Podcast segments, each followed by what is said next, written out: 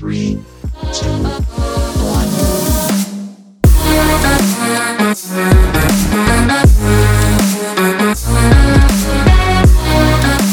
Hello and welcome to Trees 3 here on Sports Tree Ltd. Folks, I'm Connor Rauch here, and we got to get this episode started with our bump and stump of the week. And our bump of the week, well, that has to go to the Indianapolis Colts. The Colts went out and found their quarterback, and they didn't overpay for him. They secured Carson Wentz for a third-round pick in this year's draft and a 2022 conditional second-round pick. The Colts defense is already one of the best in all of football, and they spent 2 of their last 3 first-round picks to lock up and secure one of the best O-lines in the NFL as well. A newly motivated Carson Wentz with pocket time, premier weapons, and a pulverizing defense is a scary thought for all fans in the AFC South outside of Indianapolis. So the Colts, you get our bump of the week. Our stump of the week, that has to go to Draymond Green, because he clearly doesn't understand how business or society works. Because as a player, you're the worst person in the world when you want a different situation.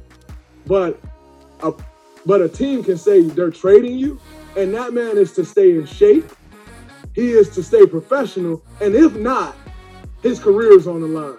At some point, this league has to protect the players from embarrassment like that. Millions of people would love to be making millions of dollars to play in the NBA. In the real world, if you don't perform or live up to the standards of your company, you get fired. You can't sit out and demand a trade and still make millions of dollars. And you complain that you have to stay in shape? You complain that you have to go out there and be respectful? Who do you think you are? And that man is to stay in shape. He is to stay professional. And if not, his career is on the line. When everyday people lose their jobs, they're not worried about which team's going to cash in their next $1 million paycheck. They're worried about maybe collecting a welfare check, how their family's going to get dinner on the table that night. Stop complaining. Stop being a stump. Coming in at number 3 this week on Trees 3 is the NHL Outdoor Games, with the first one going Saturday at 3 o'clock for the Bridgestone NHL Outdoor Game. It is the Las Vegas Golden Knights taking on the Colorado Avalanche. Make sure you take the Golden Knights with the 1.5 puck line in this one. Mark Andre Fleury is playing lights out, and it will be a fun day out at Lake Tahoe. Keeping things at Lake Tahoe, the NHL Honda Outdoor Game goes on Sunday at 3 p.m. It's the Boston Bruins taking on the Philadelphia Flyers, and Flyers captain Claude Giroux did not make the trip out to Lake Tahoe. Make sure you take the Bruins money line in this one. Flyers starting goaltender Carter Hart has a goals against average of over 3.3, and both Bruins goalies are in excellent form, so I like this to be a defensive game that favors the Bruins. Coming in at number 2 this week is the Genesis Invitational. 8 out of the top 10 ranked golfers in the world are swinging their sticks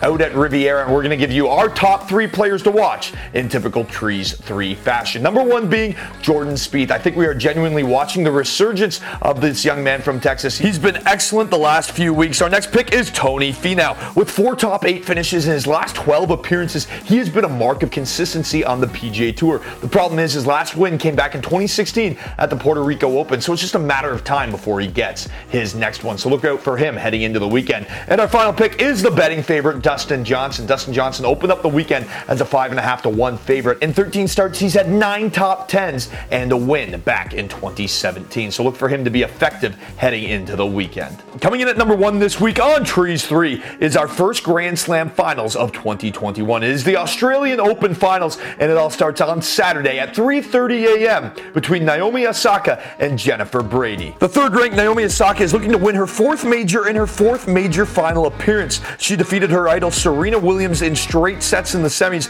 and she takes on Jennifer Brady, as we said, Saturday morning. I like Osaka to win this one and remain perfect in major finals.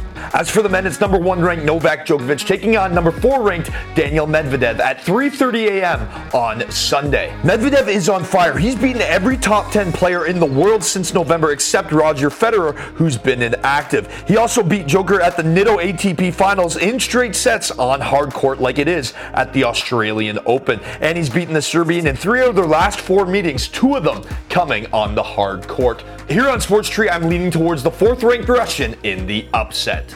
Here on Treats 3 this week, we're going to give you a little bonus coverage via the UFC. It's UFC Fight Night Blaydes versus Lewis, and in typical Treats 3 fashion, we're going to give you our three favorite fights and picks to look out for. The first being Tom Aspinall versus Andrei Arlovski. Aspinall is currently 7-2 and is one of my favorite prospects in the heavyweight division. He is also a black belt in jiu-jitsu, so look for him to find time and space any way he can. He also trains with Tyson Fury, the heavyweight boxing champion of the world, so he can do it all. Look for Aspinall to pick apart Orlovsky and win this fight any way he sees fit.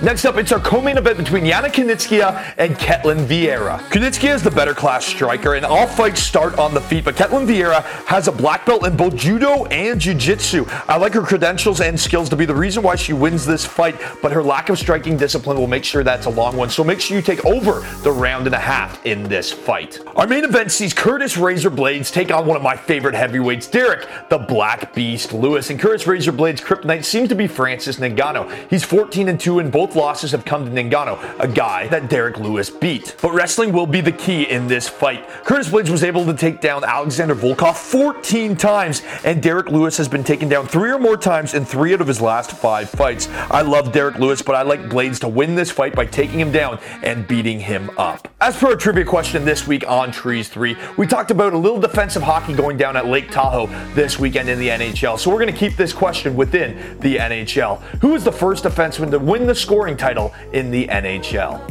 Folks, thank you so much for tuning into this week's edition of Trees 3. Make sure you head over to Sports Tree, sign up or subscribe. And remember, an upgrade in your subscription is an upgrade in your chance to win. Folks, I'm Connor Roundtree. Cheers. You've made it to the weekend.